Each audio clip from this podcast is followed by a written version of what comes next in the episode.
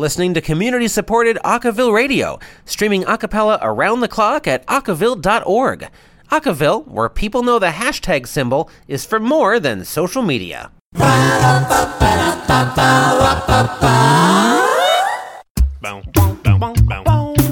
At the top of the hour, this hour, Sing Strong New York is back and it's time to save the date and apply to compete. Sing Strong will be held on February 8th through the 10th, 2019, at Adelphi University Performing Arts Center with five concerts featuring pro headliners, two days of classes, Aca Idol competition with a $1,000 first prize for college and semi pro groups, and a high school competition. Also, the single singers will be back performing on the main stage with a full sound system and lights. Anyone can join. The Spotlight Showcase concerts for your group will also be available, as will free coaching. Proceeds go to the fight against Alzheimer's. Learn more at newyork.singstrong.org.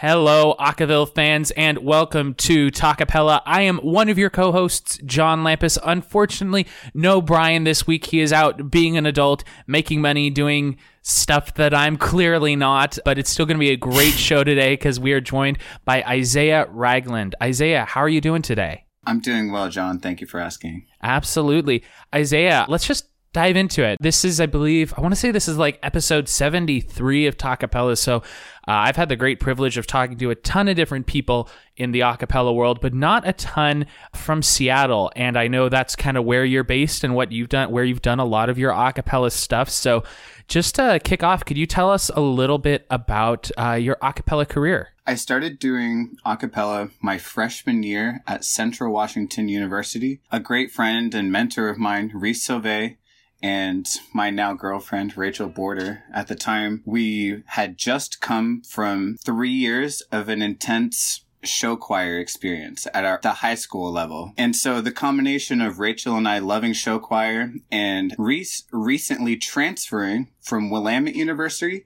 he was in the group Headband, which is still going, still competing in ICCA. Mm-hmm. He was in that group before he came to Central and he looked around and wondered why there was no a cappella group with, you know, Yeah. a robust music department and of course just a college campus where people love to sing. And he just kind of asked people around him in the chorale, which was the all come sing choir in the music department. Mm-hmm. So of course people who just like to sing, but they weren't necessarily music majors or didn't even necessarily know how to read music wasn't required. So from that crop, uh, the three of us just put up posters, called people, and I guess this is just going into basically how Nada Cantata started. Yeah, it's great. Uh, but this is, you know, was the beginning of it. And, uh, we just got a group together of any singers who, we just accepted anyone who wanted to do it. And thankfully at that meeting, we also had a couple of people who just wanted to arrange for the group. And so we were Mhm. like, yeah, brought them in. The music department was hosting a talent show. And so we actually only formed as a group for the purpose of this talent show. Okay. And uh, so we weren't even really a, a real group in that sense. And actually, our name at that time for the one talent show was Aquapella. it's a very kind of unknown fact. The That's interesting. version- There's a there's a group at the University of Bath in the UK, same name. Yes, and so for that concert at the talent show, we took our pitch off of a conch shell. And we had a guy who was a French horn player, and his name was David. Uh, David, the French horn player, he played the conch shell very in tune. And we just decided on that key and walked out in kind of a processional singing Mario Kart love song. And that was the birth. Wait, you did Mario Kart for your for your first ever performance? It was our first two songs of the talent show were Mario Kart Love Song and Viva La Vida. And those are the first two songs I ever performed and helped arrange and put together in my a cappella experience. So that was the start. So it was the the theme song from Mario Kart. No, no, no. There's a video on YouTube where there is a guy who writes an original song Oh, called what? the Mario Kart Love Song. And he writes his own lyrics around the theme of Mario Kart. You'll be my princess and I'll be your toad. I don't know if I've ever heard this, and He I love Mario Rainbow Kart. Road. I implore you, look it up. I will. It's a, it's a hit. It's a hit. This And is a little we- embarrassing for me on live air, not live, but still that I didn't know this. but My the God. thing was, around the time we were in college, when I would say, you know, for our age, YouTube was really, really popular, and like cover bands and cover videos and channels on Mhm. YouTube were still really, really big and popular, uh, in my eye at least. And that was just one of them that came out of that era, and so someone arranged it, and we rocked it. and then, of course, the most obvious choice, Viva La Vida, was my personally very first ever acapella arrangement. Viva La we did it at that Vida. Uh, show. So that's that was a popular a cappella tune Yes. and a popular song in general. Yes. So just to clarify, this talent show, this was the first time you ever performed as a group, Nada Cantata performed. Yes, and we called ourselves Aquapella, and we were not Nada Cantata until the following fall after we did auditions, and then all voted on a name and decided Nada Cantata at that time. I mean, I think that's a great name. I've heard it before and it's stuck with me. I'm curious, what was it like preparing for this concert that kind of served as almost your your starting line? Because a lot of groups I find just kind of form like, hey, let's just make an a cappella group rather than let's make an a a cappella group for a specific purpose. What was that like in getting the group started in general? It was really difficult because the world that we were working with was basically within the music department. Mm-hmm. And so the route that we took was putting up posters everywhere, but really talking to the people in the choirs and kind of, kind of having to win them over on the idea that acapella was worthwhile because they were very, very focused on, of course, their private lessons and the ensembles, mm-hmm. the jazz choir. And so we had to get people to take their time away from that.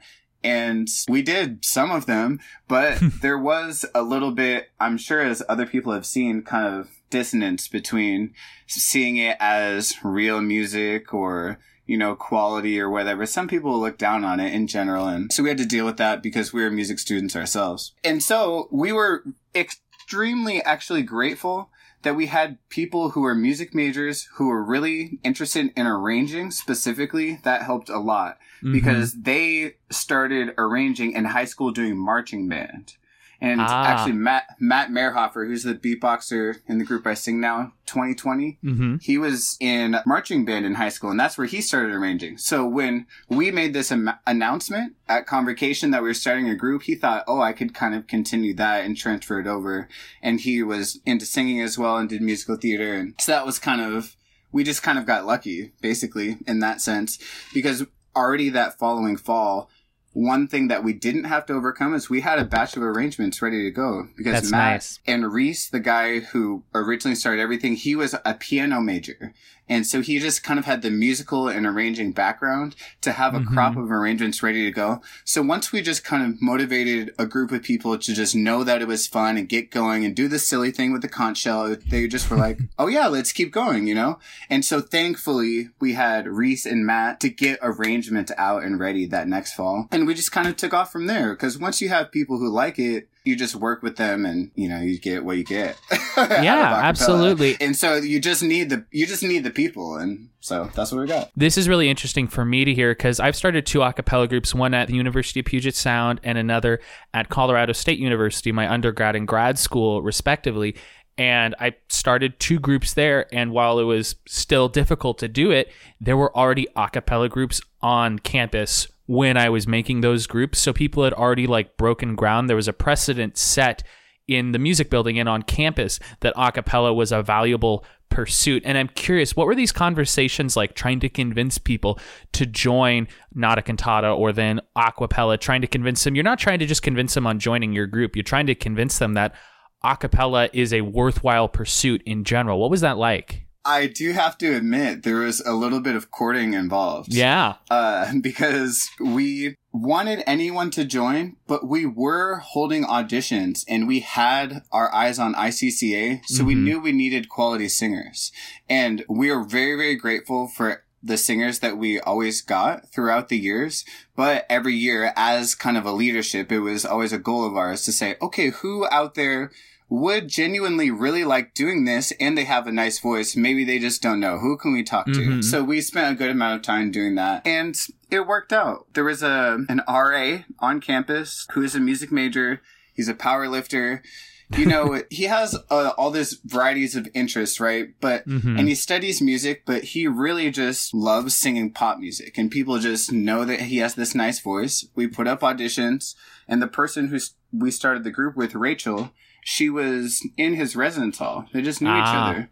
She talks to him, and it's like, okay, now we get this guy. And so basically, it was just kind of a lot of talking to people and just seeing Marketing. who. Yes, basically marketing. And other than that, we just used Facebook and really kind of, I thought cool posters. We have, uh, our posters in our house now with all of our old Nada Cantata audition posters. Oh, that's and cute. Concert posters. so we kind of, we put a lot of energy into the marketing. You're right. I guess I would say. Because we had custom posters every year and tried to make it really kind of attractive and use Mhm. social media and made sure every bulletin board in the music building for two weeks before the audition had one of our huge posters on it Yep.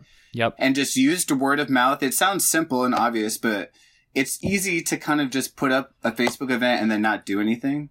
Mm-hmm. And so besides that, which is still somewhat effective, you know, talking to Mhm. people and just, I guess, putting effort into it, I guess, if I could say plainly, putting the work in and, and so just over the years, it just built, you know, we got some people to do it in the beginning and every year we kind of just focused and, uh, tried to put a lot of effort into it and just more people found out. And really, like everyone else finds out, acapella is really, really fun. Yes, it is. So once we got 30 or 40 people at our first concert, 80 people came to the next concert, etc. Just like every acapella group finds out once some people like it, more people will start to like it once you can get yourself out there. Absolutely. It sounds like you set a precedent and you kept building upon that. I think that's something that's really easy for groups to forget that once you get the year started and once you have your group members, because I think auditions can stress a lot of people out and they put a lot of energy into that. It's almost, I, I don't want to, this is a weird metaphor, but it's almost like parenting and that you need to keep. I'm, I'm, know, you know what? I'm not going to use that. That's a weird metaphor. to think about it. I'm just, you know what? No, I'm not a parent. I'm not going to talk about I know, that. I know what you mean though. Yeah, but um, you have to tend to it. yeah, you have to. You have to. I. I. I I'm not gonna. Yeah, you put to that on that, the record, but Right. yeah, it is something you need to continually be checking in and thinking about. Well, how can I grow this, and what new ideas are out there? I remember my first group was a quartet, and we lost our high tenor midway through the year, and it came down to me just talking to as many people as I could about trying to find a tenor. And ultimately, someone just mentioned, "Oh yeah, this guy Danny, he's pretty good, and he sings in theater." Messaged him, and he was good, and he joined the group. And had I not just had that Oh, like nice. like literally off the cuff comment of, "Hey, do you know anybody?" We might not have gotten him, and he might not have had that great experience. So there's not a very clear way to market. I mean, obviously you can you know put up posters like you said Yes. and try to get as many people as you can, but trying to market yourself and court people and convince everyone to join your organization or to just give it a look on a college campus. There's not a set way. There's not a guarantee, and you have to Yeah. like what it sounds like you guys did. You had to have a lot of different potential avenues and a lot of different techniques to get the people you ended up with.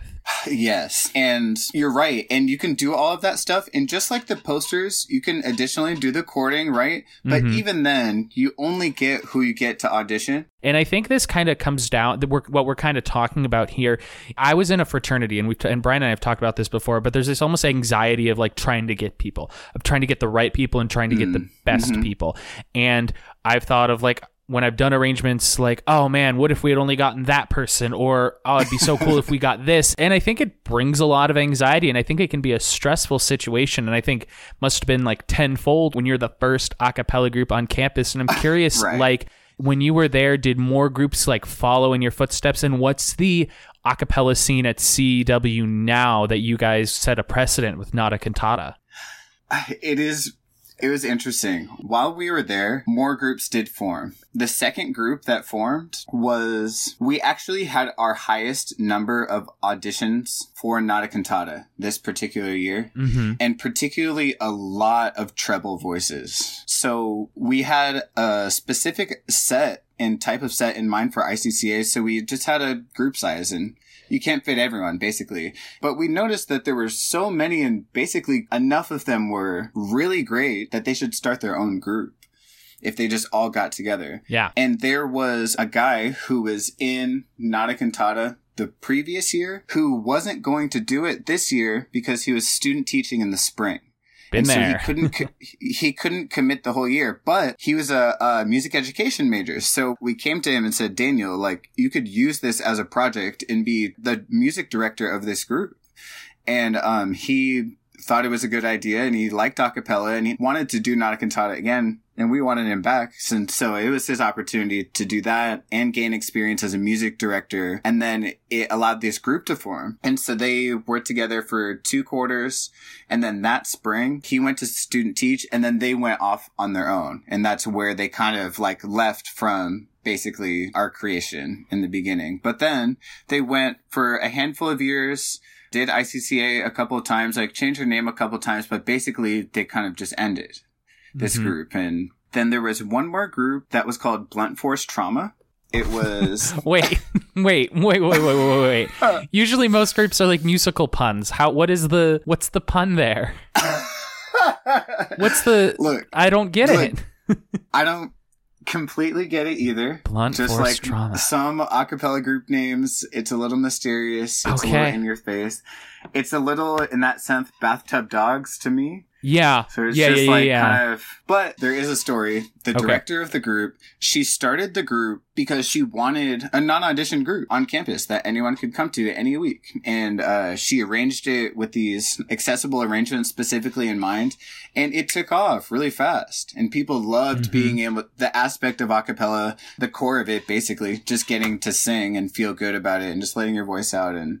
Nada Cantata at this point had become competitive and people don't like the pressure of auditioning. And so anyway, there were a crop of people who did it and that went for about three years. But the reason they called it Blunt Force Trauma is the person who started the group. Her name was Amelia Blunt Oh. and she was a music education major and uh, now my close friend in The Soprano in 2020.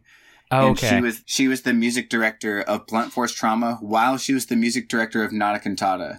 Uh, for Oh, wow. one, yep. And so she just did it once a week, and then in her last year, and how it worked in Nada Cantata, I was the music director, and Amelia was my assistant music director. Mhm. And in my last year, before I left the group, she actually changed to music director and I was her assistant while I was still Mhm. there. And so we, we did this to give the music director that kind of cushion year of not being totally on their own. And so they, the next music director, Theo Olson, they also continued in this tradition. So Amelia started Blunt Force Trauma when she was the music director. And then the following year, she was still in the group, but it was Theo's first year as the music director. So she had more time to balance, you know, her transition out of college, um, and balancing both groups. And so that's just kind of how it happened. It wasn't really, it, it was just kind of natural, I guess, but we did it so you wouldn't be completely on your own on your first year. Yeah, it's very interesting that you were at least somewhat involved with the creation of two other groups, even if they didn't end up lasting. Are there any other groups at CW now in addition to Nada Cantata? Nada Cantata ended. And Oh, then what? There was one gap year, and now there's a group competing in ICCA this year in Tacoma called Kamisada. And I believe their director is Arthur Verusco, who Mhm. was in Nada Cantata and then picked it back up after this gap year. And they renamed or, you know, reformed over there. But it's what I'm assuming is people from the music department, music students, voice majors with Arthur, who was in Nada Cantata that was at the semifinals in their last competing or their second to last competing year. Oh, that's so interesting. I didn't realize that it ended, and then it was. It sounds like it, you you say it was somewhat revived, kind of like rejiggered after a year. Yeah, yeah, yeah. You know, I'm. I don't know what's going on over there because I just don't have any connection with any of the students on campus. Mhm. But we just saw when the ICCA list came out that that group was from Central. I think it's it's something you should be proud of that you set a precedent for acapella, even if the group didn't end up lasting or it isn't the same kind of group today. You are still one of the key players that helped show not only you know music students but the entire Central Washington University campus that acapella is cool and acapella is a worthwhile endeavor. And I think you should be proud of that. We got to take a quick break here. Going to pass it on over to Amanda Tran with notable coverage, and then we're going to be right back here talking to Isaiah Ragland all about acapella, and we're going to be right back. You're listening to community supported Acaville Radio, streaming acapella around the clock at acaville.org. Acaville, the only place where drums are replaced by boots and cats. Hey everyone, and welcome back to Notable Coverage here only on Talkapella on Acaville Radio. I'm your host, Amanda Tran, and in every episode, we talk about a heavily covered song in the acapella world. So for episode 22, we're going to discuss Bad Romance by none other than the queen, Lady Gaga herself. Now, this song came out in 2009. I had to look that up. That means we are going to be celebrating the 10 year anniversary of the iconic Bad Romance. That's insane. I remember like it was yesterday when it came out, and we were all trying to copy her choreography because that video was iconic as well. Now, there is one version of Bad Romance in the acapella world that everyone knows about. If you were ever in the acapella community or are in it now, I don't know how you wouldn't know about this version, but it is by On the Rocks. Um, it's the all male group from the University of Oregon in Eugene. They did make an appearance on the Sing Off, uh, where they performed this version of theirs. And needless to say, their version was iconic in the acapella community because it was, I don't know, it was the perfect like example of what it means to be a really awesome, entertaining, funny, good quality all male college group. I feel like On the Rocks was kind of the staple for that. They have amazing singing happening. The choreography is on point, but other than that, their delivery is what makes it amazing. You know, you have to believe in yourself before somebody else can believe in you, and I feel that On the Rocks did just that. They were having the best time, best time on stage, and it really sh- it really showed through their performance, and it made me want to just like, be there and have fun with them. You know, um, like every other episode, I take the time to do a lot of research on the internet, um, whether that's through YouTube or Spotify, finding all the versions that I can on this one song that we focus on.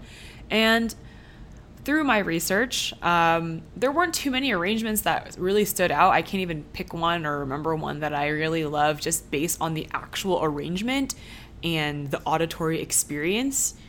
I mean, a lot of acapella obviously is the full experience, you know, like getting the live performance, the choreography, that audience to performer connection, the ambiance, even the interactions between the audience. Like, it's the whole thing. I totally get that.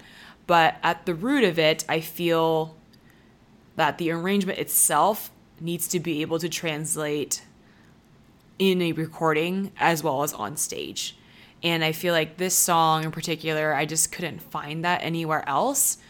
And I know that conversation of arrangement versus choreography, that whole idea of can you have an effective performance without movement? That conversation comes up a lot in competitions and festivals, having attended them as just an audience member, but also having been in the judges' room multiple times. Um, obviously, we are here for the music first, but there is just something about the performance, the physicality, whether or not you have really heavy choreography, it's the way that you emote the music. And I feel like a good arrangement should be able to shine through regardless of whether or not you're emoting on the stage or whether it's just in the studio. So I may have dug a really deep hole into this one, um, but if you have any more thoughts on that, definitely at me on social media. I'm at Amanda Tran Rocks. That's at Amanda Tran, R O C K S, on all social medias. I would love to talk to you guys about anything acapella related, obviously. Um, but yeah, and here's a clip of Bad Romance by On the Rocks.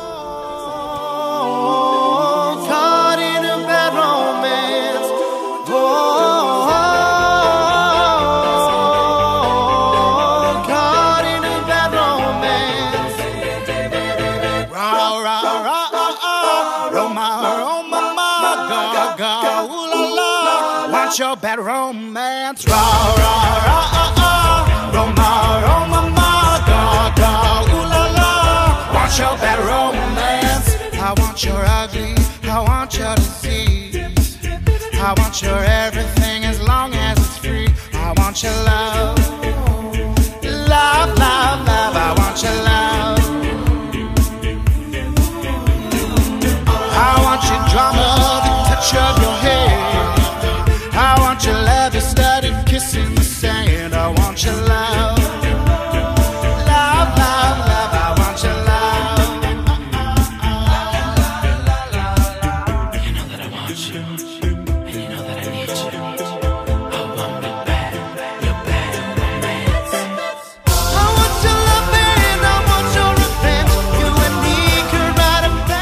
Much again for tuning in to Talkapella. I'm your host, Amanda Tran of Notable Coverage, and I will see you next time.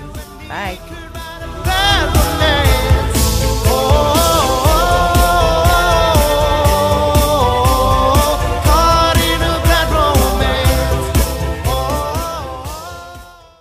And welcome back to Talkapella. Hey everybody, this has been a super fun episode of Talkapella so far. It is just me this week, no Brian because he's off being an adult and I'm talking into a microphone in a basement. But I'm hanging out with Isaiah Ragland today, talking a lot about the group Nada Cantata, Central Washington University, diving into the unique story of the founding of the group because those are always fun to get into. Isaiah, you are currently in Seattle and I love Seattle. And I think Seattle is a very fascinating a cappella environment, seeing it from the outside, especially since I went to school in Tacoma. So I'd love to hear about your a cappella experiences in Seattle and what the Seattle a cappella scene is like. Yeah, Seattle acapella, I feel like has kind of a unique vibe and it's, uh, it's not totally connected, but we're all kind of growing in the same direction. But at the same time, there is this one little pocket of groups that all kind of became friends and we help each other by doing shows together and opening for each other because a venue wants about three hours of music. Yeah. But acapella groups don't have that. They can't easily build that up or it's a huge barrier to be able to do shows. So we recently did a show at Capitol Cider with two groups doing 50 minutes each. But if either of our groups had to do that full two hours, it would have been a stretch. So Yeah, We just- understandably so. became friends kind of through this process. And, uh, or that's one way the acapella groups interact as friends. But the way we all met each other, it's just as random as college. Like, we're called 2020 because we love the 2020 experience, Justin Timberlake. Mhm. And girl band, they did a Justin Timberlake song and they just, they just had posted it on Facebook. And I was just, I just continuously do research for acapella groups that pop up in Seattle. I had just liked them at some point. Mhm. And because they did the Justin Timberlake song, we were like, oh, we can comment as 2020 and, yeah. you know, and, and interact with them. But then the comment section just turned into us getting in contact with each other and we ended up doing shows. So we made that connection. And then Lauren from Girl Band, she knows Scotty, who's in an a cappella group called Mixtape. Mhm. And they're a quartet. They do a lot of oldies and jazz and they're awesome. So now the three of us know each other. I'm involved with Cami, which includes our close friend Colin, and he is starting his own a cappella group called Cascade, who's auditioning right now. And we just happen to all know each other. And so those four groups basically are kind of like a or I- I, don't know. They they haven't they haven't all agreed to these terms. Or there's no official coalition. they might listen to I'm this and be not- like, no, we hate that guy. What's he talking about? I'm not speaking on their behalf, but I guess shout out a shout out to those three groups: Mixtape, Girl Band, and Cascade. Uh, we went on a tour with C Note 2020 in C Note Mm-hmm. uh, in years past. C Note is not actively performing, but when they get together, they tear it up, and we should tear it up with Our own too. Amanda Tran is is, is one of those people. Guys, yeah. Guys know Amanda. So it was basically it started with 2020 in C Note in our little pocket, Mhm. and then once we found out about Girl Band through this just social media connection, it kind of grew in that direction. And within the last like six months or so, those four groups have been doing shows together live around this area. But there's also groups like Restless Vocal Band. Yep, we had a member of that on the show once. Yeah. Yeah, they they tear it up and they do a lot of like fundraiser and kind of corporate and entertainment Mhm. stage performances and they're really really entertaining live and they kind of uh in my opinion just have one of the more professional refined vibes around. And the the other four groups that we mentioned i would say that we're all still developing our own style and kind of having this kind of transforming you know period into maybe something more polished uh that groups like restless or or at, who have been doing it longer. Because there are groups like the coats who Mhm. won harmony sweepstakes nationals in the past and they're just they're just going they're not really connected with us but they're around here Yeah. just doing their pro thing uh you know and groove for thought recently did their last show but them as well they're just Mhm. professionals on the sing off these four groups and people like amanda So I, I'm really curious, Isaiah. What are some of the you've already mentioned the the almost kind of necessity for the groups to band together in Seattle to um, kind of sur- not necessarily survive, but to be able to book these longer gigs and to thrive into for professional opportunities. What are some of the other advantages, um, whether that's personal or professional, just in terms of all of these groups connecting with each other? Because I often feel like in undergrad and just college, the college a cappella scene, Sometimes it can be a little competitive between the groups on campus because you're directly competing for members or for spots or for funds from the university, all these things. But it sounds like you guys all have a really healthy relationship with these Seattle groups. I'm curious, what's that like and what are the benefits of that? Yeah, it is a little bit different than I would say a college atmosphere mm-hmm. because when I was in Nada Cantata, we were the only group on campus, so we didn't have that within our own campus. But yeah, so the only time we interacted with other groups was in super competitive environments. Yeah, you know, when we were at the quarterfinal for ICCA, and so that didn't really transfer because the reason that we know each other and these groups interact is basically because we were friends and we liked each other, not necessarily because it helps us at first or that I guess isn't really the primary motivation. Basically, I'm just trying to say that we all like each other and it makes it really easy. We don't compete with each other because it's really fun and exciting to know that I think basically the benefits are that we push each other and mm-hmm. we like seeing each other do cool things because we can work with it and see what other groups are doing and kind of build off of each other creatively. Like girl band, they can do things that our group isn't doing or, you know, they have their own particular strengths and it's not easy for us to see acapella live in person like home free or voice play or Pentatonix of course, will come up to Washington sometimes, but just the value of being able to see an a cappella group live in person and hear how chords are balancing and see what the performers are doing on stage with their bodies and, you know, how it's connecting with the audience. And of course, sometimes I am just trying to enjoy the performance, but mm-hmm. for me personally, those are the benefits. Like, seeing what is working for groups and how other groups are marketing and being able to have those conversations uh, with them and just kind of speed up the learning process. Yeah. Uh, is basically the way I see it with all of our attempts at making posters and a CD promotion and social media. It's like, okay, we're all within arm's reach of each other so we can kind of use the info in that way. And again, I don't know if these other people are doing this. I just really like these guys. they they all uh, seem great. To me it seems it seems that way. Yeah, I think that's really nice that you guys are connected just by inherent goodwill and an affinity for each other. I think just because my acapella has been just I'm recently out of school, my two main acapella experiences have been collegiate. There is a competition associated with that. So hearing about the positive interactions and how all four of these groups are building each other up in Seattle, I think is a really positive thing. And it's a, a good model for people to take note of and how you should interact with other groups. And especially with what you were saying about what you can learn from other groups, just seeing what they're doing. They're approaching everything. And even if it's similar, even if they're doing similar arrangements, they're, they're going to do something different. And you can learn from that. And I think it's so important. Brian and I talk about this a lot on this show for acapella groups to not, to not seal yourself in a vacuum.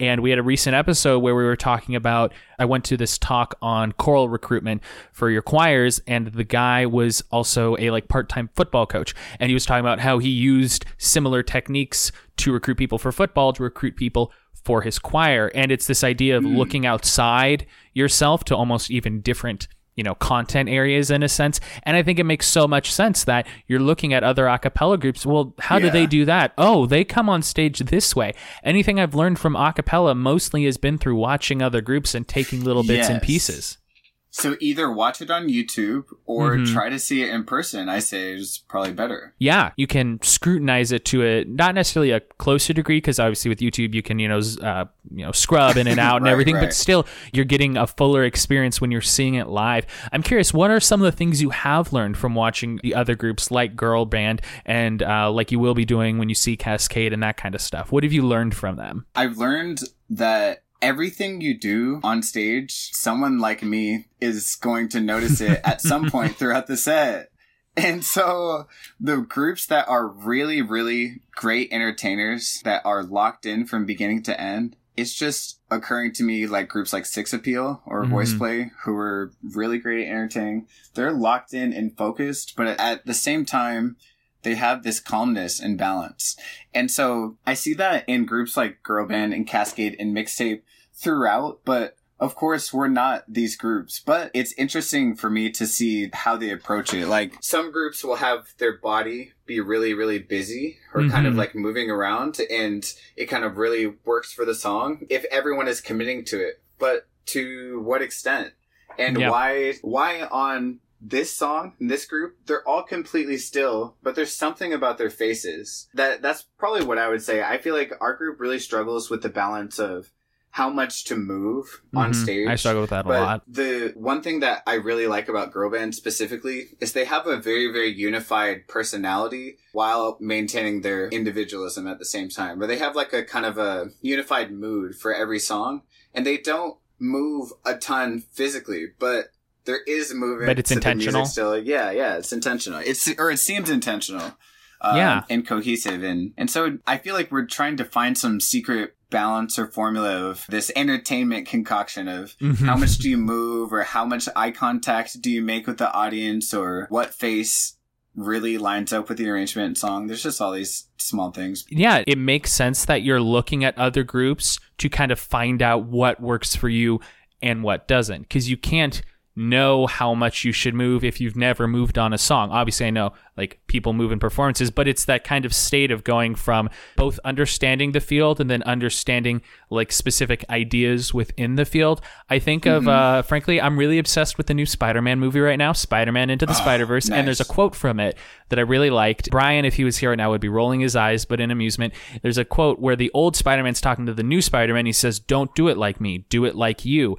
And it makes sense that in order to find out how 2020 should quote unquote do it like you do it in an honest way, you look at other people who are performing in their own honest way. I've seen yes. you know videos of girl band and I know 3 of those singers and they were all very powerful performers, but they all had an authenticity to them. Lindsay, Laura and China, shout out. They were very strong yes, singers yes, and they've brought that energy to their group. And I think this says a lot about you and your desire to be good and to figure everything out that you're looking at groups that are doing things successfully and saying, okay, well, they're doing this. That's a good idea. I don't want to copy and paste exactly what they're doing, but how can I learn from what they're doing so I can figure out how we can reach that same level of honesty and authenticity with our craft? Well said, man. Sorry, I go on a little rant. I completely agree.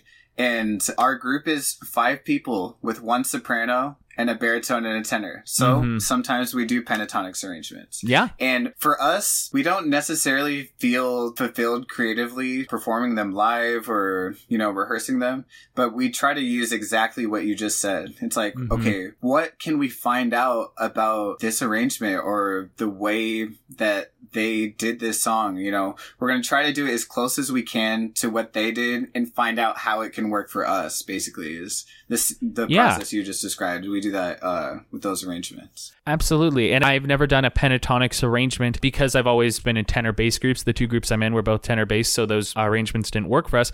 But I've used well known arrangements. I did a choral arrangement of the tune Come Go With Me by uh, the Del Vikings. And it's like kind of a standard. And I mixed it up a little bit with Greg, my arranging partner. But it was important for me to take something that was a standard and use it in my group. And while maybe it wasn't as authentic as an arrangement we had done from scratch for the group, it still let us figure out things about ourselves by using some standard formulas. And then you figure out, oh, we're pretty good at enunciation in the baseline, but we lose memorization when we start moving too much. And each arrangement, and Brian and I talk about this a lot, there's like an acapella diet, and you want to stretch your group and figure out what works for them and what doesn't by kind of exposing them to as many things as you can. So I think Pentatonix and doing those kind of arrangements and trying to figure out what is best for your group to find that authenticity, that makes a ton of sense that you look wherever you can. Yeah, I will give a shout out to C Note. And whenever we used to watch C Note, mm-hmm. we were always really, really impressed by their runs and their vibe. And they, they used to tell us they branded themselves as like dark hype. So we we tried to start right. figure out what are you actually talking about? Like what is making this sound? And you know, Michael it was Michael's solid big presence on the bass, these periodic sound effects. They had a beatboxer who could do a really good crab scratch. Mhm. And so, of course, if you come to a 2020 show now, you know, we have one tenor who does really great solos and big runs and he can do a nasty crab scratch because ever since we saw Shahir doing it, so since before we could barely even do it, now all these years later, you know, we're incorporating it into you our learned set. from it. Yeah, and so those kind of things, and uh, knowing that you can kind of extend your sound and do kind of more tricks and really be out there if it's really refined. That was definitely something we learned from other groups, and just knowing like what's possible. I always say there's so much uncovered ground in Mhm. acapella. Yeah. And so seeing groups do anything that hasn't been done, if you look closely enough, like it's just cool to see those and see if you can apply it or whatever. I think that makes so much sense. And I think that's what more groups should do. It can be really easy. And I know I'm guilty of this to kind of be like, no, we're doing it this way. But I remember one thing, and this is very easy to happen on college campuses. I remember I saw a video of Oregon State's group. I think it was Outspoken, and they did like an exchange, a soloist exchange. It was very interesting with the the tenor bass group did with the soprano alto group. I think that it's Divine, and they would swap soloists for a song. So they had a tenor bass soloist singing with the soprano alto group, and they had a soprano alto soloist singing with the tenor bass group. And I remember seeing that like in high school. And then I when I had my group in undergrad, and I did this again in grad school, I was like, oh, wouldn't it be cool if even though we're all tenor basses, we had a soprano or alto from one of the ah, other Yes. groups guest star with us. And that was from something I saw you know, years ago. And it sounds like what you're doing here is like what I was doing on crack, in that you're looking at everything everyone else is doing and seeing what are they doing and does that work for us? And if it does, how can we do it in an authentic way that's not going to just give you an edge, but is going to bring you closer to being a more authentic group and, and just a better group because you've learned from what's around you. And I think a lot of people should should take that approach. You nailed it, man. I, I feel like you just cornered me in my own home with that analysis. well, there you go. Listen, record it, or uh, I'll give you the recording. you can listen to it in the morning uh, as you wake up. Uh, everyone, we're going to take one more quick break here on Talkapella. We've had such a fun time talking with Isaiah today about a wealth of topics, and we're going to be right back here on Talkapella. You're listening to community supported Acaville Radio, streaming a cappella around the clock at acaville.org. Acaville, we dare you to find any instruments in these tracks. Hello, my name is Lisa Hawkins, and welcome to Talkapella's mini segment Asking for Directions. In a few previous episodes, I've talked about how it's necessary to build a community to get your members and audience to engage in care, and how there are a variety of things you need to make this happen. So, I want to continue on that track and focus on another aspect you need to build a community, and that's creed. So, first, what is creed? Creed is a set of beliefs that guide someone's actions. And that sounds a little bit weird when said like this, but we've seen this everywhere and it can be so simple, like Nike's Just Do It slogan, or whenever Ellen says, Be kind to one another at the end of her show. These aren't exactly mission statements, but it communicates what they stand for and what you should believe about these products and or people. So, in short, creed is the singular notion you want people to believe. So, when thinking about your a cappella group, think about what you want people to believe about you. So, this applies to your audience and your fellow singers. Defining and communicating this is critical to the success of your group because confused singers aren't motivated and confused audiences aren't likely to buy into your music. So you have to start inside your group though, right? Because you want to start there and then work outwards. But what do you want your group to be about? Why do you exist? Why should people want to sing in your group?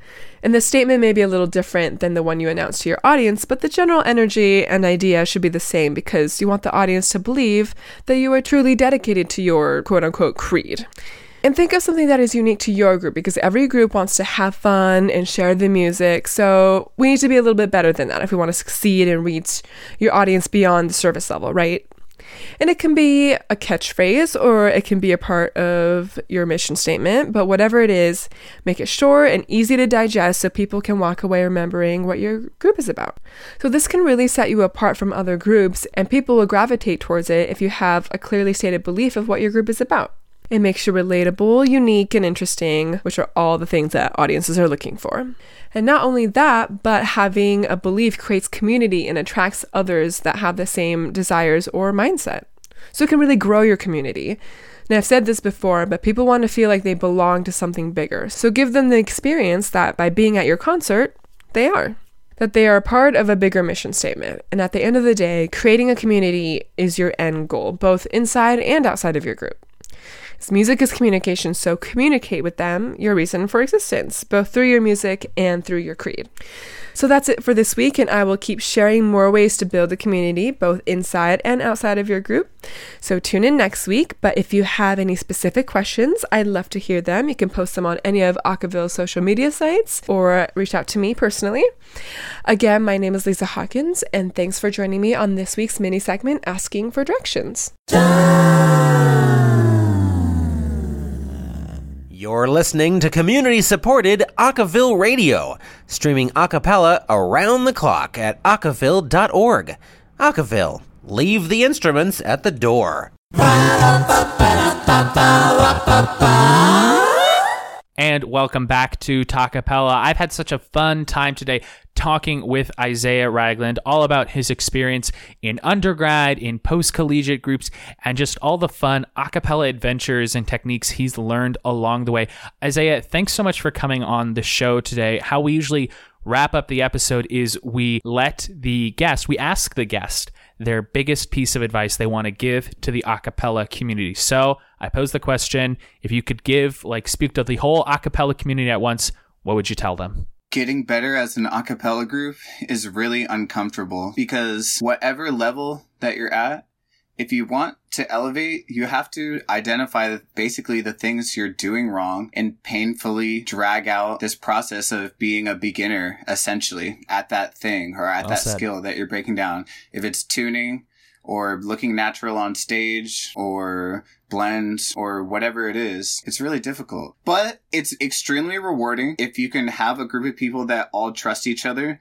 And so my piece of advice is through these beginning stages of maybe six months of kind of pain of forming a new group or having new arrangements that don't necessarily fit what your voices can do or not knowing the direction or style of the group, it will pay off. But I see a lot of groups start and then stop. Maybe after about six months that have a lot of potential. And all I know is I just remember those feelings of being at those difficult stages of, uh, it's really hard to meet as a group or it's hard to get better because we can only meet once a week because we all have lives or whatever the obstacles are. I would just say if you can find people that you can trust, kind of knowing that these things will come up and just sticking with it will pay off. But I don't know if that's the answer for groups starting and stopping after six to nine months, but that's what I'm hoping to kind of basically speak to with this advice. Uh, it's extremely difficult to get this off of the ground and other groups that are starting maybe talk to each other because we feel you. Every acapella group that has started,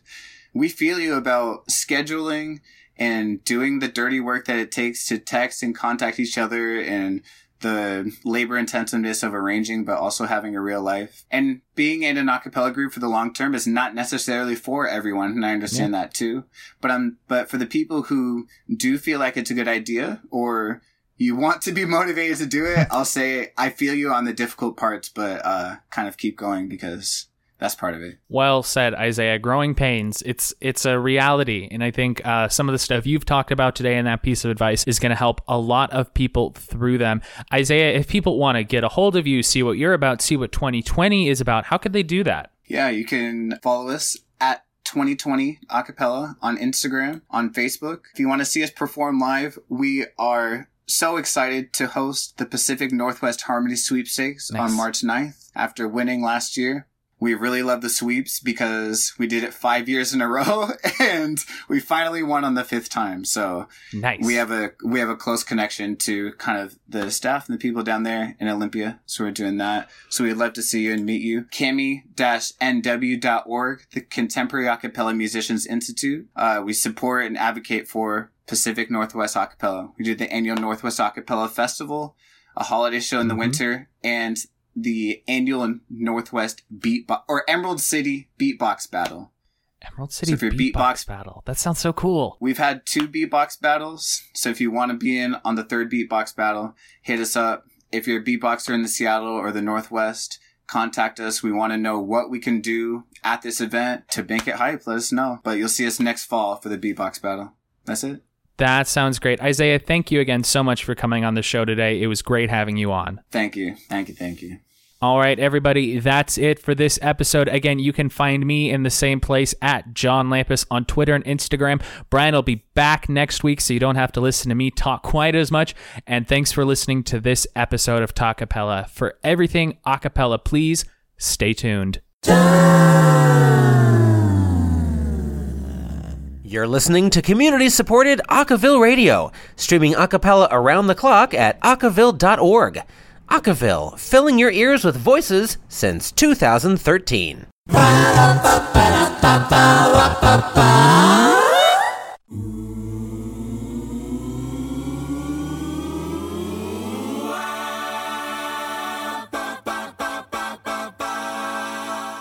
Hello and welcome to another episode of Across the Pond.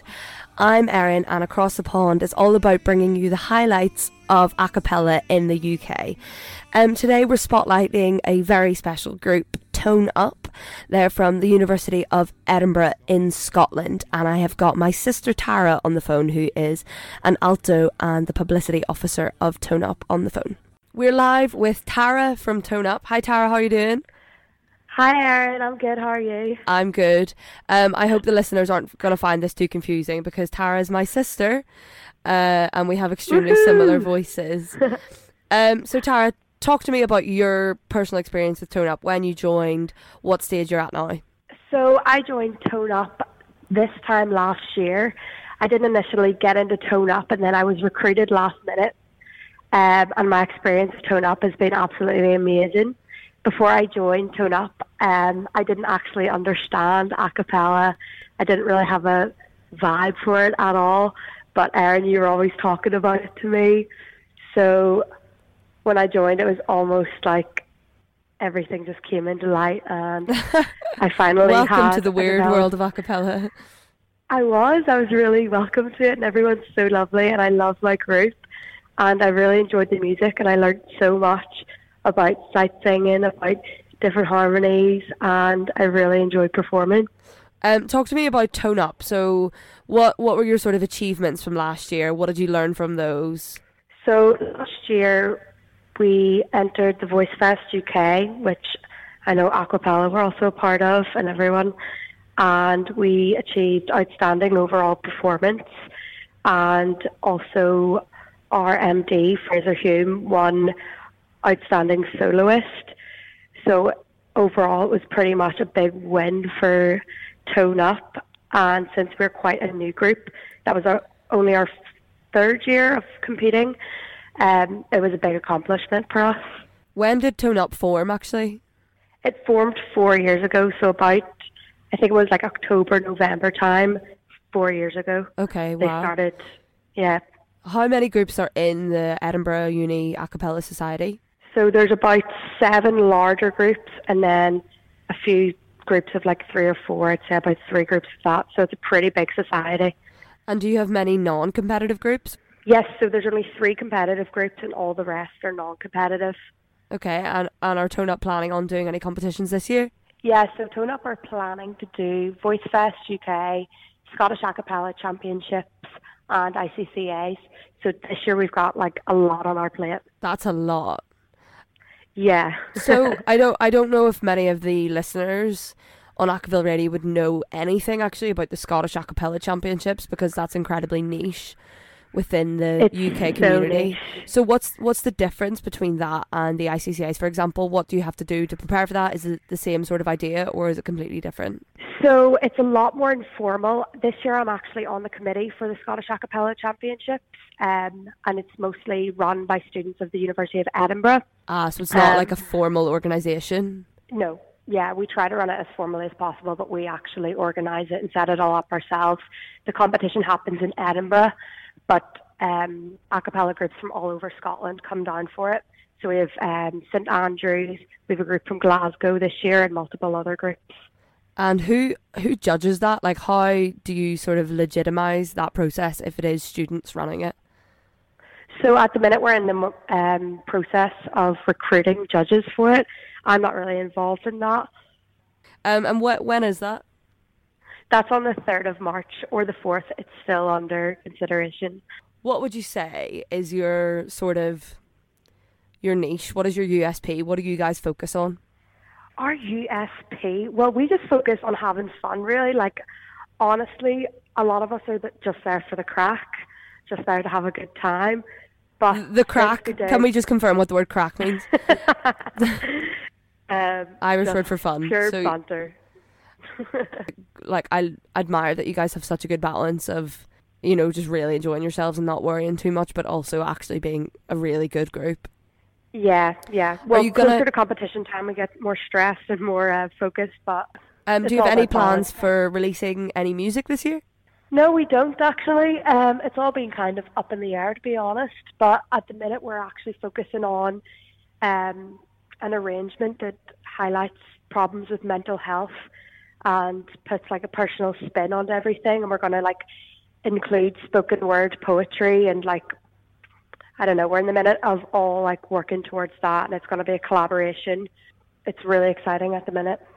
Uh, I know the, the Oxford Alternotives did a completely original ICCA set last year um, about mental health. Like they wrote 12 minutes of music about that.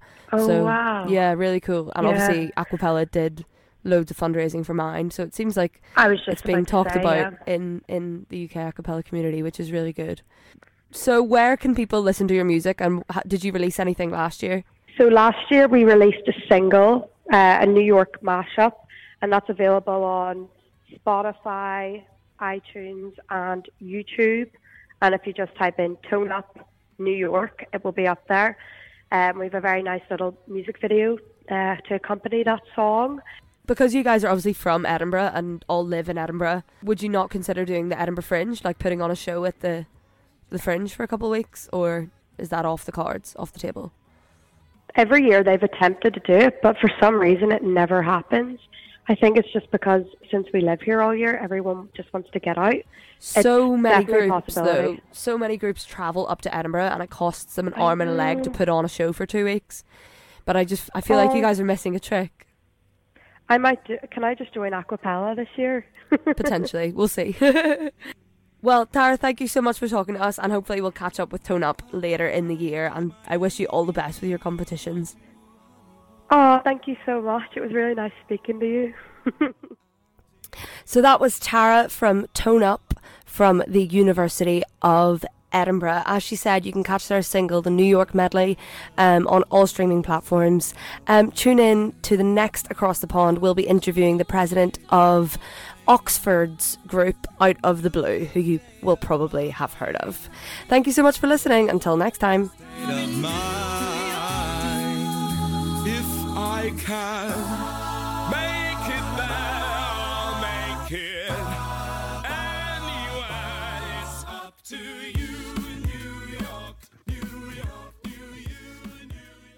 New